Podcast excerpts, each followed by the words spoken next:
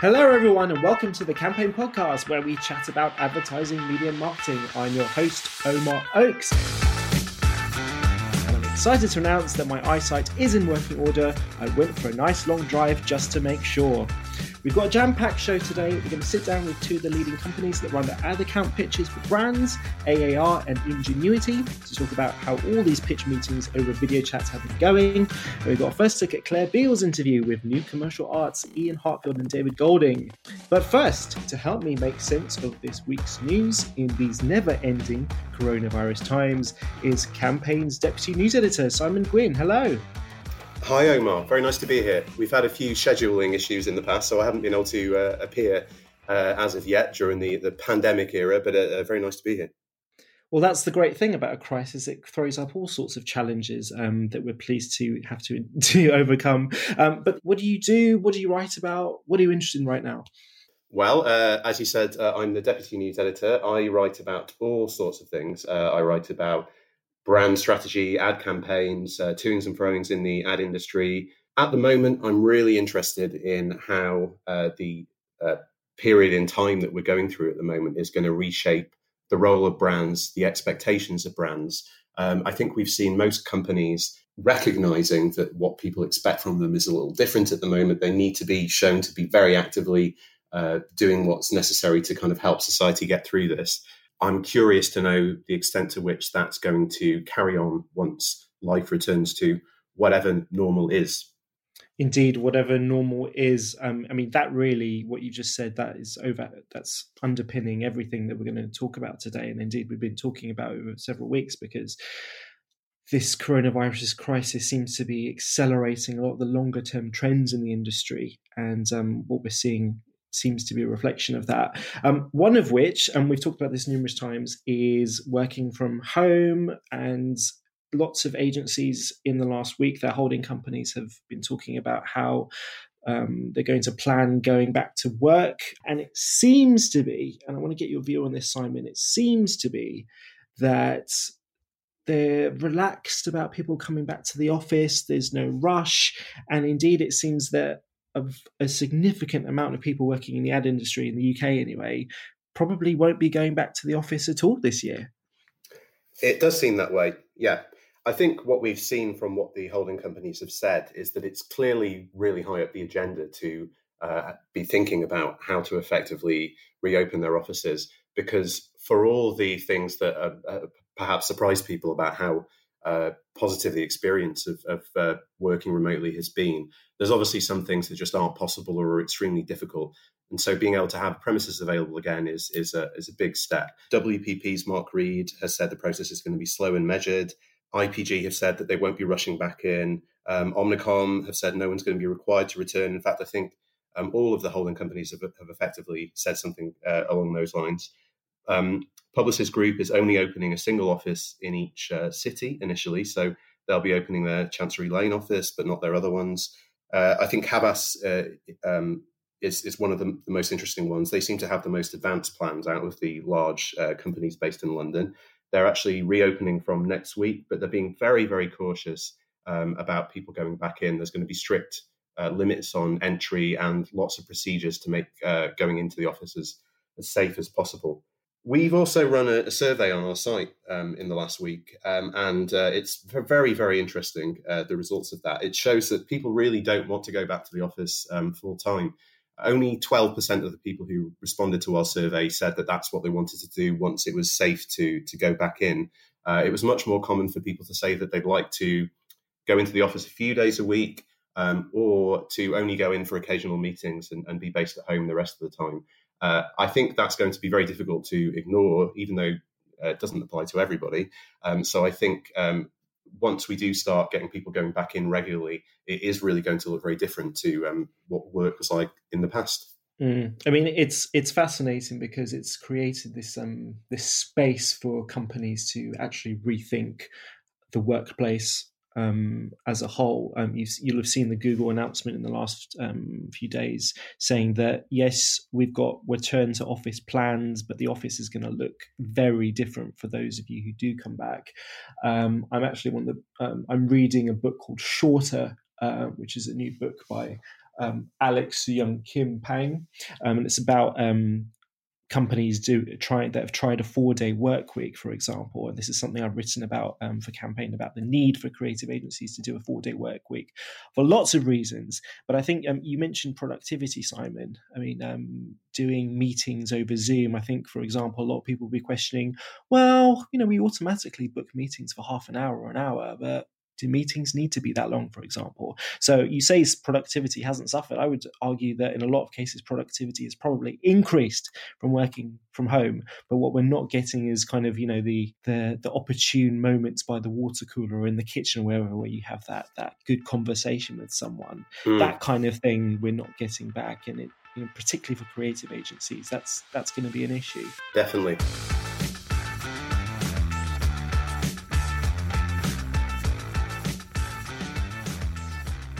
One of these new companies on the horizon is New Commercial Arts, this new agency co founded by Adam and Eve co founder James Murphy and David Golding. And Adam and Eve, which became a wildly successful ad agency and was behind all those John Lewis ads. Now, we've got some detail on what this new agency is going to look like. Uh, we already knew they'd lured Ian Heartfield from BBH as a creative partner who's going to have an equal stake in the business. And now we know that New Commercial Arts, its proposition is going to unite brand and customer creativity to make brands more desirable and easier to buy. Uh, they officially launched last week, Monday the 22nd, with 10 people in total, including Rob Curran, the Chief Experience Officer from Wunderman Thompson, and Matt Craigie, Chief Production Officer at Mother. Um, Claire Beale, our editor in chief, has actually done an interview with David and Ian. And let's have a clip of David explaining what NCA wants to do. In terms of the pitches that you've, or, or the conversations you've had over the last week with clients, are they coming to you looking for this um, joint kind of uh, comms and customer experience service, or, or are people still coming to you for the more traditional stuff? 50 50 so far, which I think is quite a good strike rate actually, because it, it, the natural assumption would be you get a lot of people ringing us up going, "Do us a John Lewis," um, and that's not really what we're about uh, as we move into this uh, in, in, into new commercial arts. We want to do end-to-end branded customer experience with comms as important as the rest of the experience. And and in terms of James's, you know, is it unique? I don't know that it's necessarily unique in the market, but I do believe that it's unique that an agency has been built with that offering as opposed to merged or fused together with that offering. And that means that you inherently work together from day one in a different way as opposed to you know some of the tissue rejection that may be the reality elsewhere. And so for the full interview, please go to campaignlive.co.uk. Um, they talk about the name, what's behind New Commercial Arts, how the business is going to differentiate themselves, and what it's like to launch a business like this in a crisis. Um, Simon, do you like the name, New Commercial Arts? Yeah, I do like the name actually. I think it's it's the only agency name I can think of that's got the the Ronseal factor. Um, which is obviously that it does what it says on the tin. It, states its objective. Um, all ad agencies, creative agencies, are um, commercial operations which uh, do creative work, come up with ideas, and, then various other things for companies with the intention of um, growing their sales and, and other related uh, things. But there aren't really any others that acknowledge that in, in the title of their um, businesses, the name of their businesses. Um, it's it's a really interesting move. If we look at um, James Murphy and David Golding's previous agency, Adam and Eve, um, that was part of what's really been the, the trend for the last twenty years in in uh, going for abstract names that say something about the kind of spirit that the company wants to um, uh, wants to pursue. And you can also see that in the likes of uh, Dare, Joint, Now. I think previously, of course, um, almost all uh, agencies were named after their founders. Um, I think if you look at uh, the, the, the other most significant UK agency launch in, in the last few years, Uncommon Creative Studio, they've uh, adopted a little bit of what um, new commercial arts are doing in that they're identifying the kind of company that, that they are, but uh, they're not specifically naming themselves as a, as a commercial operation.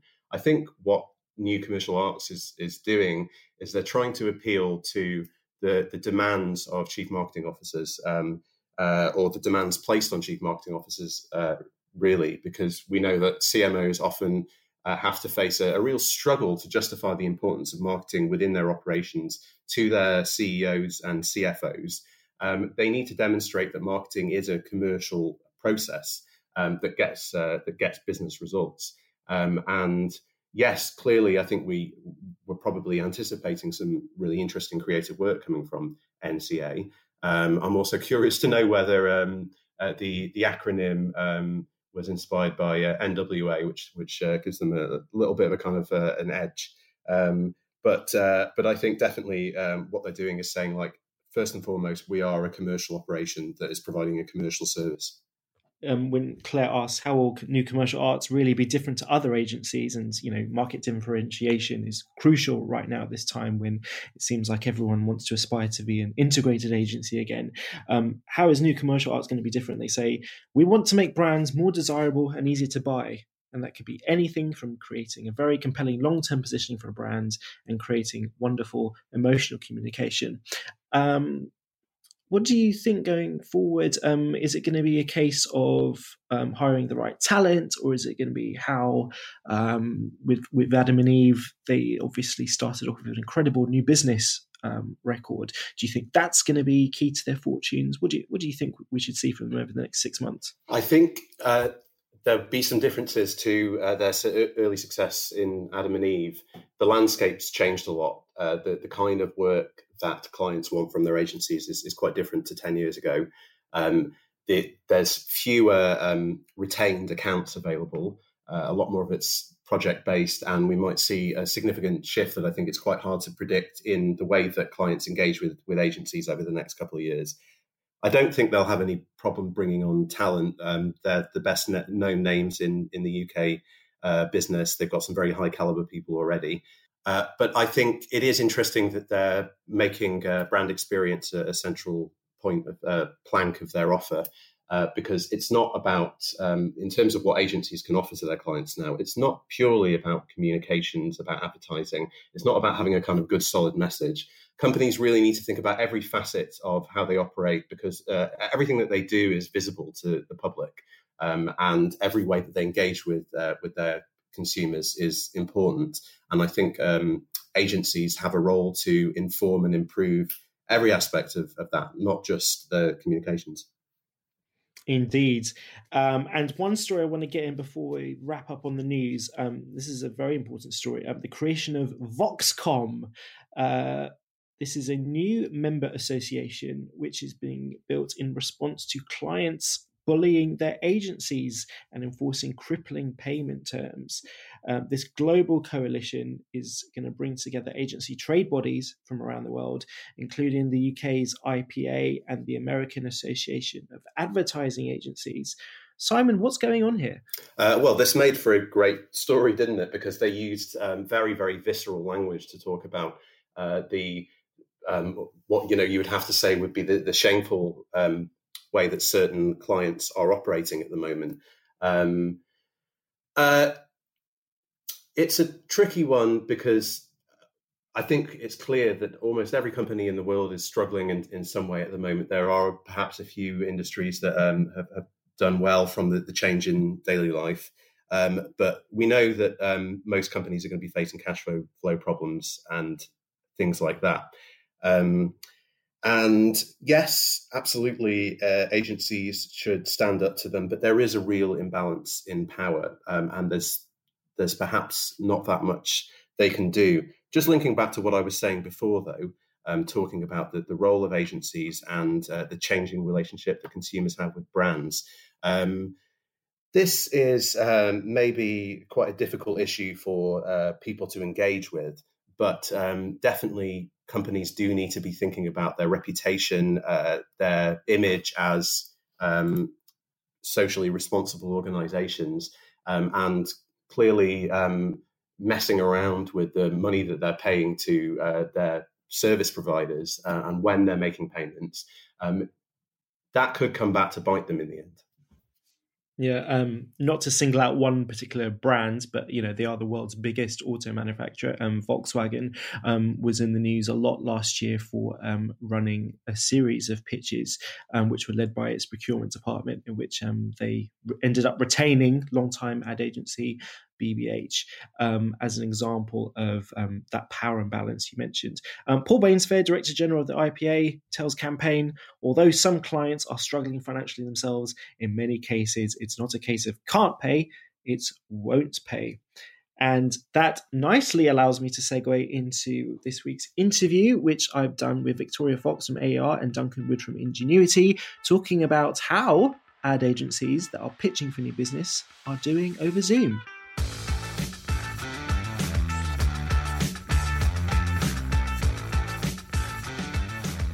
So, joining us today, we have two senior figures from the intermediaries, the companies that help brands select agencies for various advertising accounts.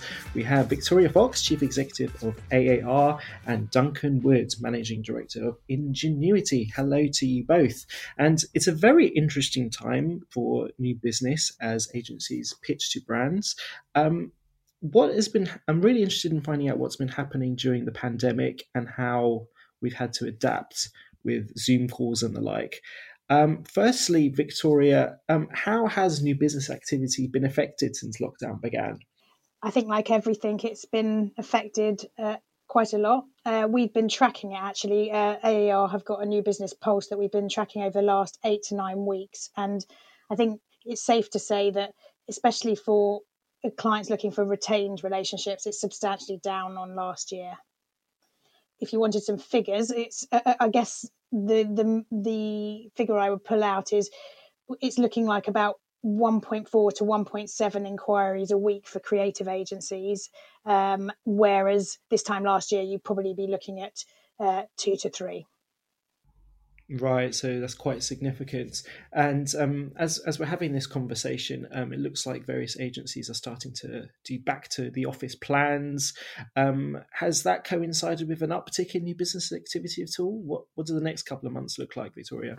Well, it's a good question. I think what we saw was initially um, anything that was live in conversation with a, a brand owner continued through uh, and has with a few exceptions, gone through to completion. And then there was a real lull in any new, new inquiries. Uh, but what we've started to see in the last couple of weeks is uh, more uh, new inquiries. And I think that probably is coinciding with, uh, I guess, a change in um, in the crisis mode into a more ongoing mode um, for clients and agencies, hence looking at coming back into the office. Mm. And Duncan Wood from Ingenuity, does that chime with what you've been seeing over the last couple of months and going forward as well? Yeah, I mean, I think I think the interesting point here is that sort of the term new business activity, um, as of course new business, I guess, isn't just about pitching. I guess a lot of listeners might be agencies who are interested in hearing whether clients are engaging in starting new relationships and not just actual pitch stage conversation, which is also very important. But I guess a nice, nice sort of simple way of looking at it might be if you were to sort of imagine clients in two states of mind, you might have one not actively searching for a new agency partner, and two, obviously actively searching for a new agency partner. So, what does that mean from a new business perspective? I guess I think in terms of agencies prospecting brands to drive new relationships and start new business conversations, probably fits more into the, the bit where they're potentially not in full buying mode, then I think things are still very much buoyant. However, obviously the tone of the approach has had to change in quite a big way. Um, I think the side of our business that works with agencies to help them from a business development angle has actually found these conversations easier to come by, which has been a good sign.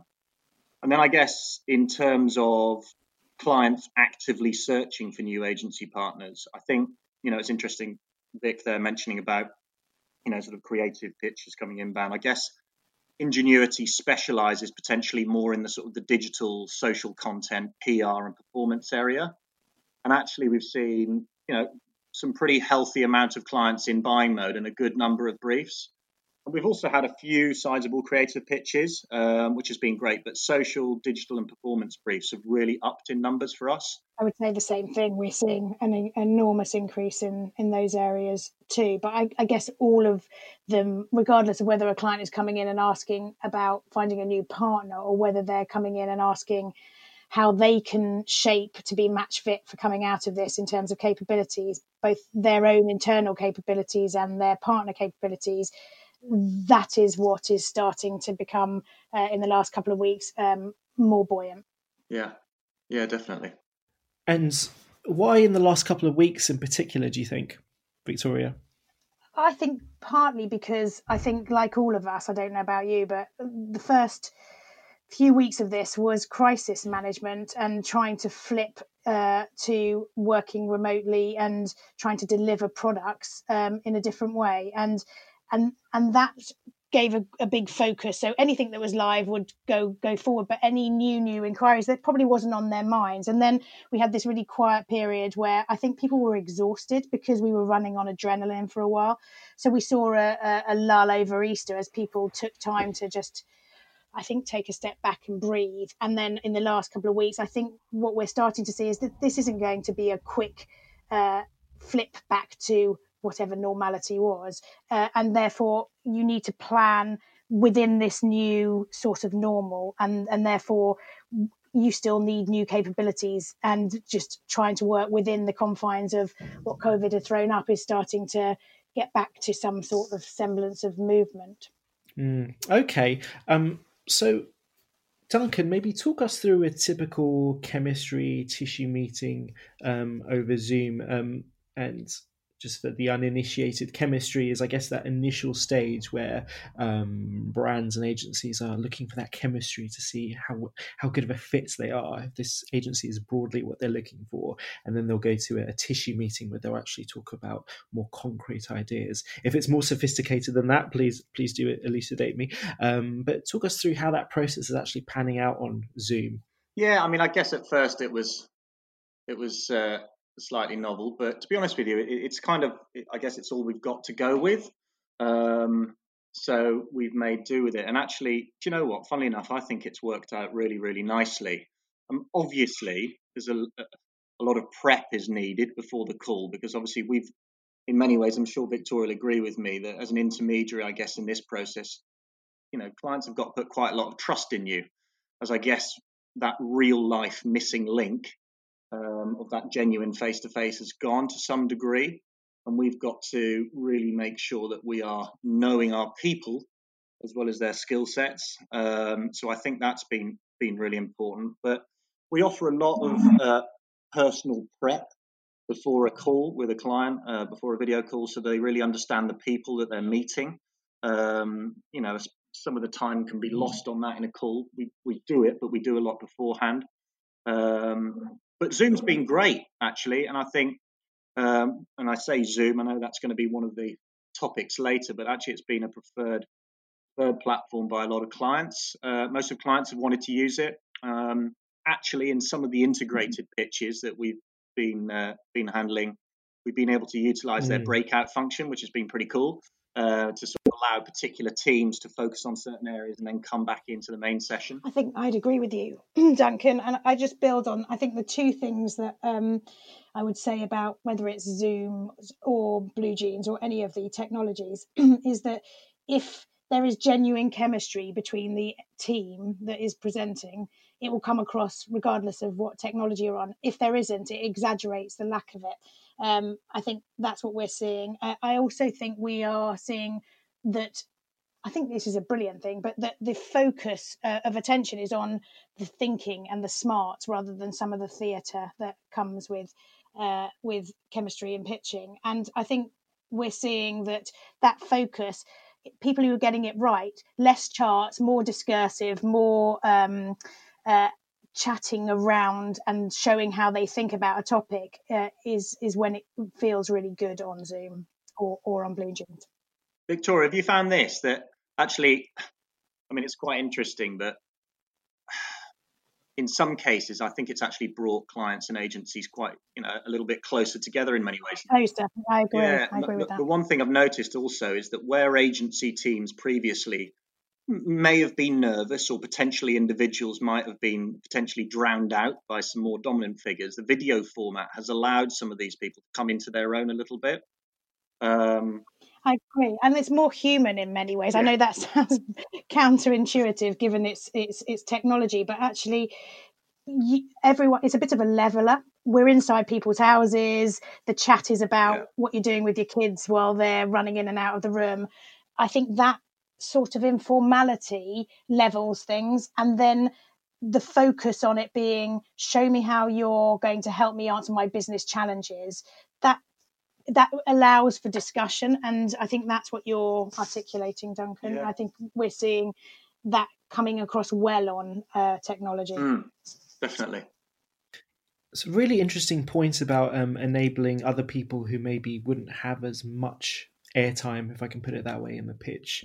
Um, why is that, um, Victoria? Is that because they're more structured, these meetings, or is there something about the, the virtual format that lends itself to that? well, one thing that is a big no is talking over each other. So actually, that happens a lot in uh, in day to day, and I think on technology it really doesn't work. So that's had to stop, and I think in doing that you're giving. Uh, I guess more introverted characters space and time to express their points of view. Yeah. Mm. You know, one thing I have seen that's been quite nice in terms of what you say, talking over people but actually, there was there was one case where they pre- they prepped it so well that it looked like they were butting in on the main lead um, by saying, "Would like to take over, give you a bit of a rest," and it actually worked quite well, um, which I think probably plays into the organisation of it. I think people need to be incredibly organised on these calls. I agree. Yeah. It's it's almost rehearsing to be unrehearsed, yes, isn't it? I, exactly. I there's little, there's moments where I know it sounds uh, like you're being contrived. But that moment when you come on to, as people are coming into either Zoom or BlueJeans, and it's so awkward, prepare something to chat about because those awkward moments really are exaggerated. Yeah. So I think rehearsing how you're going to pass off to each other, how you're going to let people have their space and time, it's, it's increasingly important. The more, the more prepared, the better. You can see it. And I'm interested, how long does a typical meeting between agency and clients last nowadays on in a virtual format compared to before? That's a really good question. It's definitely, I, I, think, one of the things I think that we should hold on to post lockdown is the efficiency that some of this is driving. So uh, it is shorter. Uh, I think the ask is more specific. Um, and so we're seeing uh, 45 minutes is an optimum uh, time frame.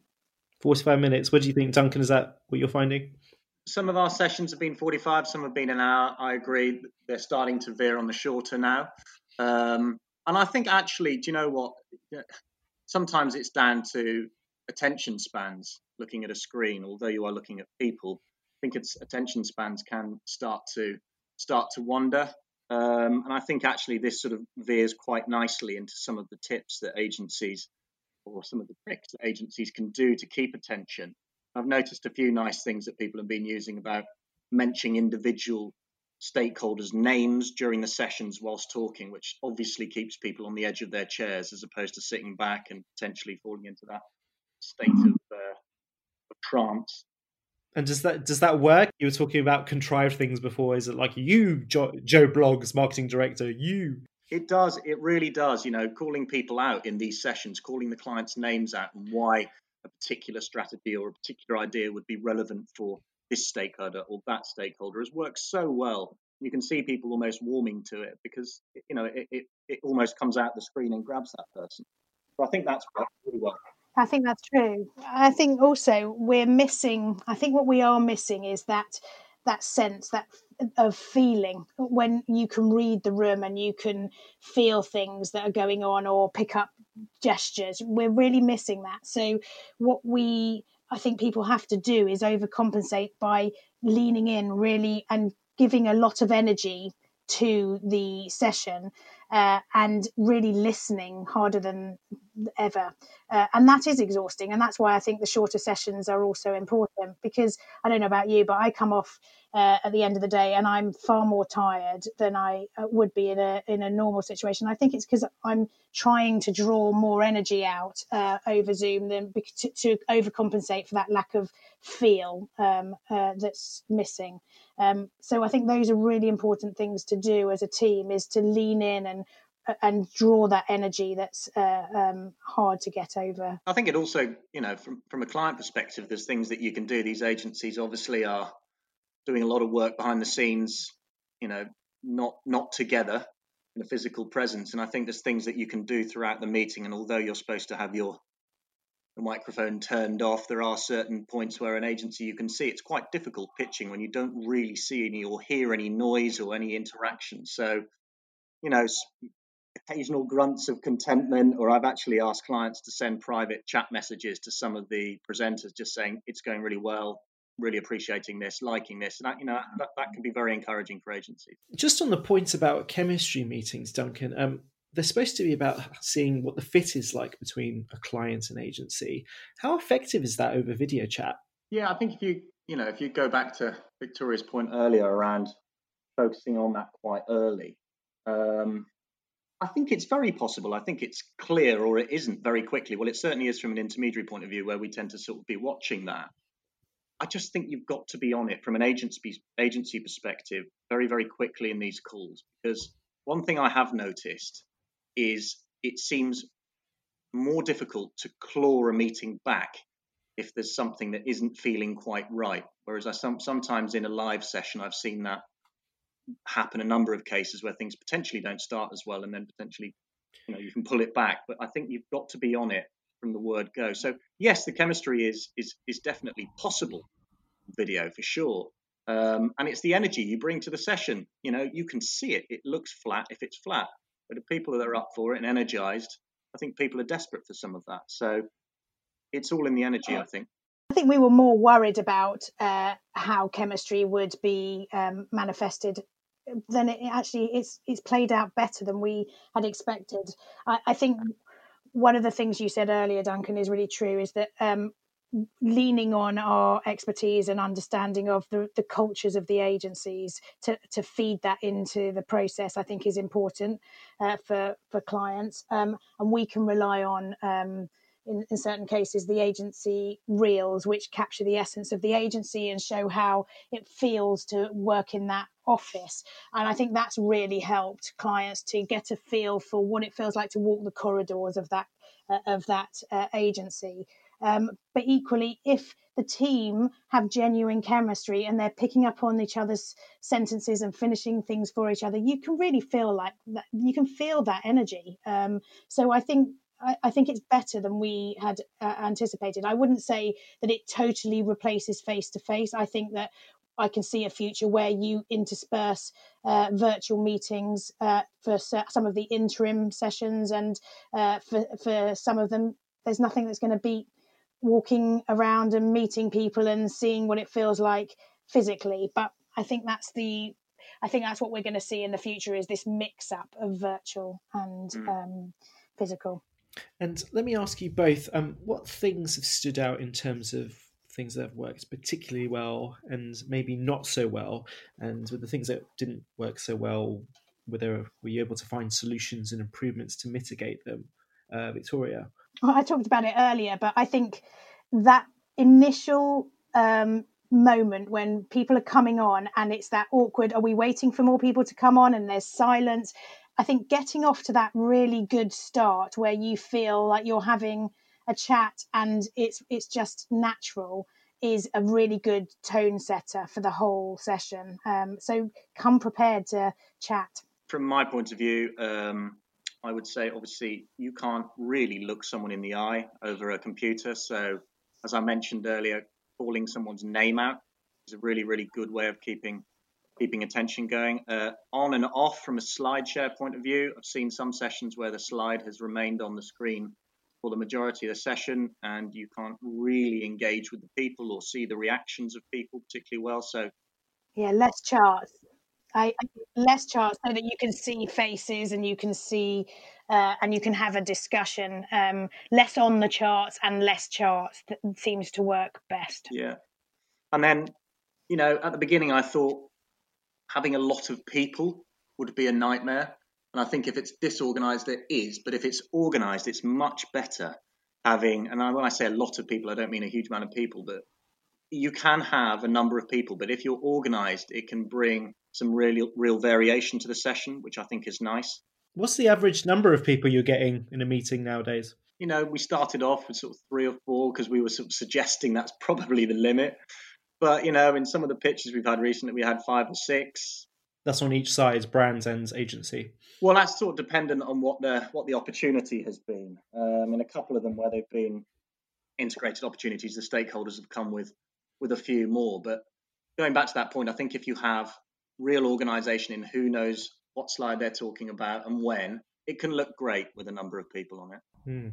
Okay, and um, so if you can cast your minds far into the future, where we're all working in offices again, and hopefully the sun is shining as much, and um, Dominic Cummings is still um, being in his car and um, testing his eyesight in the appropriate ways. Um, will we see more pitching over video, even when we're done with lockdown? Do you think, Victoria?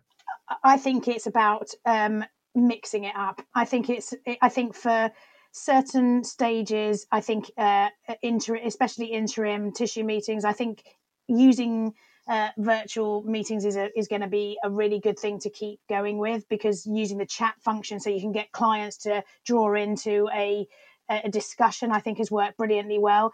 Do I think it replaces it in, in its entirety? I really hope not because I think uh, the there is so much about face to face that we probably don't even remember what we're missing but those those moments of those feeling moments i think are missing but i think it's about mixing it up and and using both virtual uh, elements and physical elements yeah i think you know what victoria said is is true to some degree in terms of i think you know the face to face is great and i think probably final pitch presentations it would be a shame if they went to uh, purely virtual. But I think I definitely think there's an opportunity here to speed up certain processes. And as to my point right at the beginning, I think if you just look at new business activity as a whole, there's certain areas of the new business process that can be taken online. And I think that's brilliant. And I think it's going to mean more interaction, more new business relationships, new perspective for clients, easier access for clients to speak to new agencies.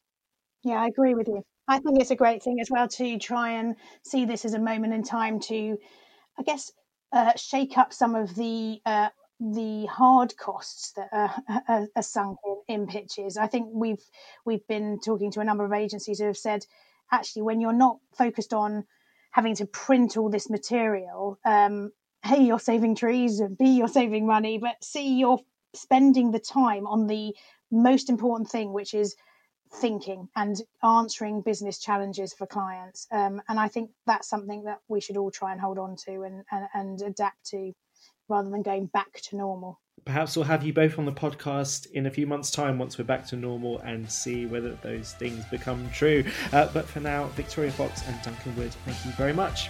Thank you. Great session. Thank you. Cheers. Thank you. Okay, and we're back. Joining me, Simon Gwynn. We're going to talk about this week's ads. Um, firstly, um, now we previously talked on the podcast before about um, ads in coronavirus times. Um, this week's offering is from BBC, BBC Sounds. Um, let's have a listen. Um, this is celebrating the British public's resilience and spirit despite the pandemic, and it's called the Great British Sing Along.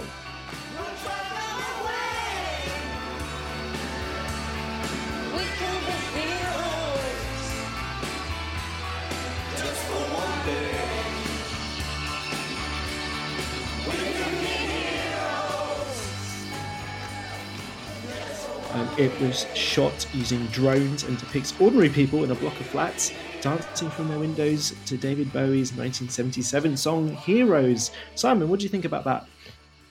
Well, it's a good song. I think all the ones we're looking at today have uh, quite well chosen soundtracks. Um, it's a nice production too. Uh, but uh, I think this has very much been tainted by the news cycle of the last few days. Um, we know that there's a lot of anger around um, Dominic Cummings um, and his trip to Durham. Uh, it's it's still going on, and it remains to be seen really what the the outcome of that will be. Um, but I think uh, people have, have, looked at that, and, and um, uh, it's really tainted the, the sense of everyone kind of coming together and uh, doing their bit to, to protect the country and to save lives. Um, and so I found this a, a funny watch this morning. I have to say. Yes, it you, it's a good point about things being overshadowed by recent events and the government's um, mixed messaging, um, to put it lightly, over what people should have been doing during lockdown.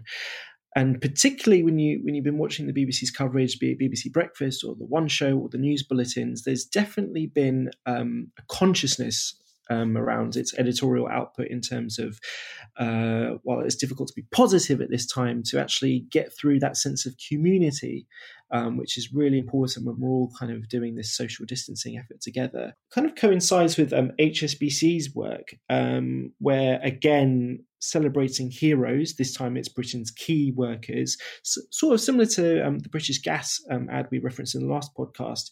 Um, this one's narrated by Sandi Toksvig, they came from the north, south, east, and west. And the middle bit. Local heroes, one and all. We're not an island.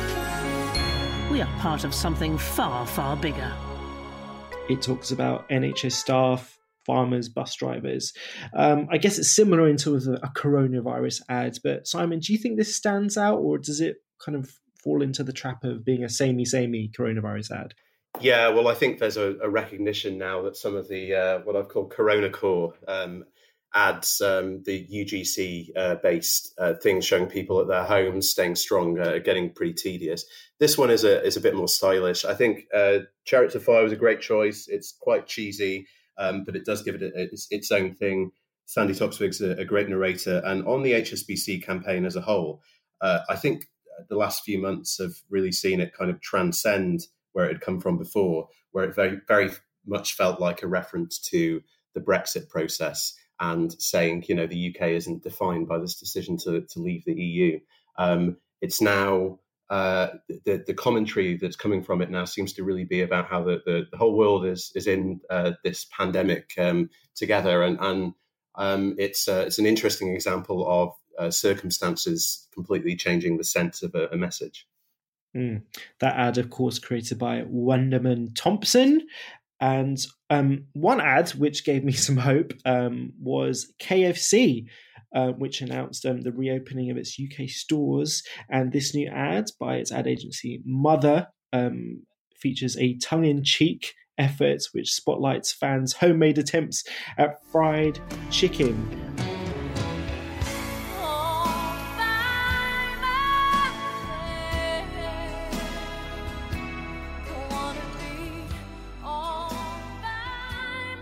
Simon, did this give you as much hope as it gave me? Um, yeah, I've been vaguely looking forward to uh, getting some KFC um, at, at, some stage. Um, uh, once again, um, brilliant, tacky uh, song to soundtrack this ad, uh, and I think it's very much classic KFC. Mother have done a, a, number of very entertaining ads for, for the brand since they won the account, um, and this really continues in in that line. Mm, and um, that soundtrack is All By Myself by Celine Dion, for those of you playing at home. Um, I wonder, do you think this is going to be a start of a, a new subgenre? We've got so many um, subgenres of advertising now during coronavirus times, but do you think this is going to create a new wave of we're back ads? Uh, unfortunately, yes. I think that's probably quite likely. Um, now, uh, a genre is expansive by nature, and you can bring in lots of different ideas and ways of, of doing things. And I think we just need to hope that uh, enough brands and enough agencies have the kind of courage and ingenuity to do that rather than just churning out the same stuff that others have already done. Mm. But it is just nice to know that things are coming back to some sort of normal, whatever that may be. Uh, and finally, um, you actually chose this for pick of the week, Simon. Um, TikTok's first um, TV ads. They've done video on demand stuff before, but this is first linear broadcast TV ad. Um, you chose it for pick of the week. It's called A Little Brighter Inside. Why, why do you like it so much? Um, well, it put a smile on my face. I don't think it does anything uh, particularly unusual. Uh, I've seen ads similar to this before, but what I would say is that um, over the last few months, I've seen a lot of TikTok content shared on Twitter and Instagram, but I hadn't yet signed up. Um, and this prompted me to download the app, give it a go. One thing that's difficult to capture in uh, 60 seconds is uh, the kind of the level of comedy that you get on there. There's some really, really great comedy, and I think that just shows, uh, in terms of uh, the culture that we're in at the moment, uh, how um, exciting that this moment in time is. Really, uh, that the entertainment that's available to us is just much more diverse and, and interesting than than uh, what we had, you know, even five or ten years ago.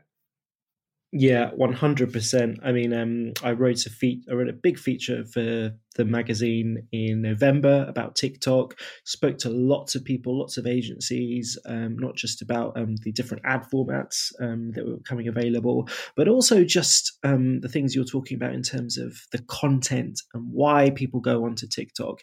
It's it I must admit, you know, I'm in my mid 30s now, and it's a bit prohibitive because you go on and everyone on there seems really young. And there's just this instant sense that there's sort of a joke that you're not instantly aware of. Like you mentioned the comedy, it's always riffing off of something in popular culture. You know, there's always there's some element of um, pass the ball to it. Um, so it is a bit prohibitive when you first use it, but once you kind of get into it, um, yeah, the content is really, really funny. Um, and as you say, so many the so many of the memes that we're seeing on um, Twitter and Facebook nowadays are originating from TikTok. And you know, um, the higher you know, the the Disney veteran um, Kevin Mayer that they've just um, hired to be their CEO, um, an indication perhaps that they they're going to spin off, they're going to IPO. definitely, big things um, are coming with TikTok. It looks like. I'm afraid that's all the time we have for this episode. Thanks so much to Simon Gwynn, my colleague, for appearing on this week's episode, and to Victoria Fox and Duncan Wood from Ingenuity. And thanks to Number 8 Studios for the help recording this episode remotely, and to Ben Londersberg Campaign for producing it. Remember to subscribe if you haven't already and catch the latest ad industry news and all the biggest brands ads at campaignlive.co.uk. Bye bye.